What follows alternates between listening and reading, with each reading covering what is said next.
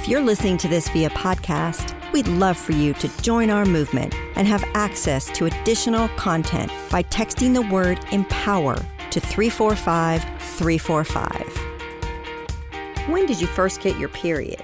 Miley Cyrus said she was on the set of Hannah Montana in white pants. Jessie J said she and her best friend ran around screaming, not knowing what to do. In The Cosby Show, Claire Huxtable wants to have a women's only day when her daughter Rudy gets her first period.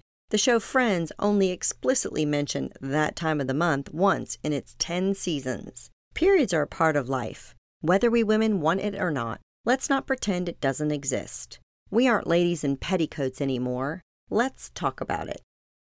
When you first get your period, you are either excited to be part of the I Am Woman Hear Me Roar Club or you feel embarrassed and alone. Here's the thing 800 million girls and women menstruate. Like breathing and eating and sleeping. As long as we exist, we will experience it. Now, not all of our experiences will be the same. Hello, PMS. Hello, premenopause. But we're in this together. Period power, y'all.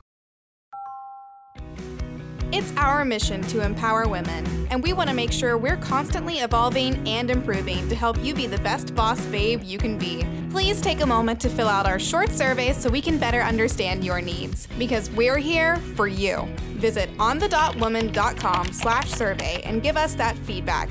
Did I mention there's a Consuela bag up for grabs? Your name will go in the running upon completion. Now let's get back to the conversation.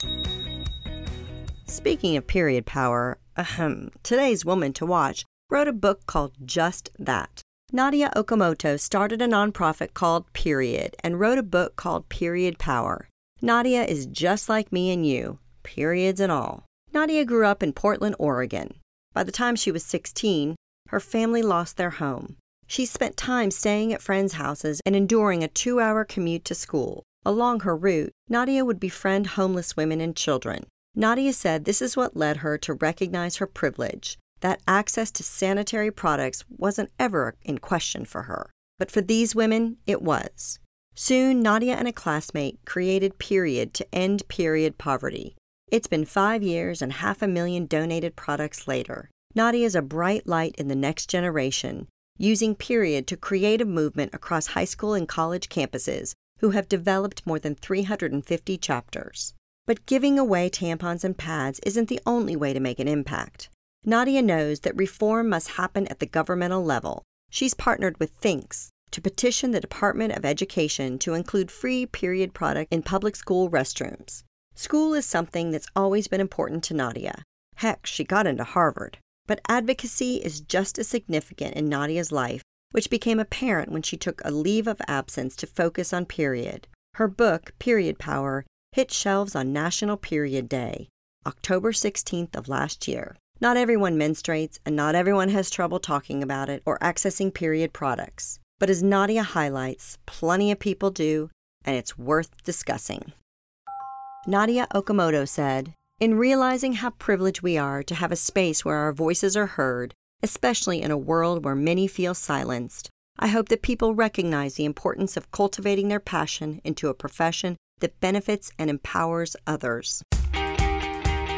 Looking for more inspiration, advice, and direction? Check out our new interview podcast, On the Spot, available now on any of your favorite streaming services, including iTunes, Spotify, Google Play, or Amazon Alexa. You can also find it on our newly renovated website, onthedotwoman.com. I go in depth with some of our most intriguing on the dot women to watch. We are focused on your success. So let us know what you think by chatting with us at On the Dot Woman on Twitter, Instagram, and Facebook. We'd love to hear your voice.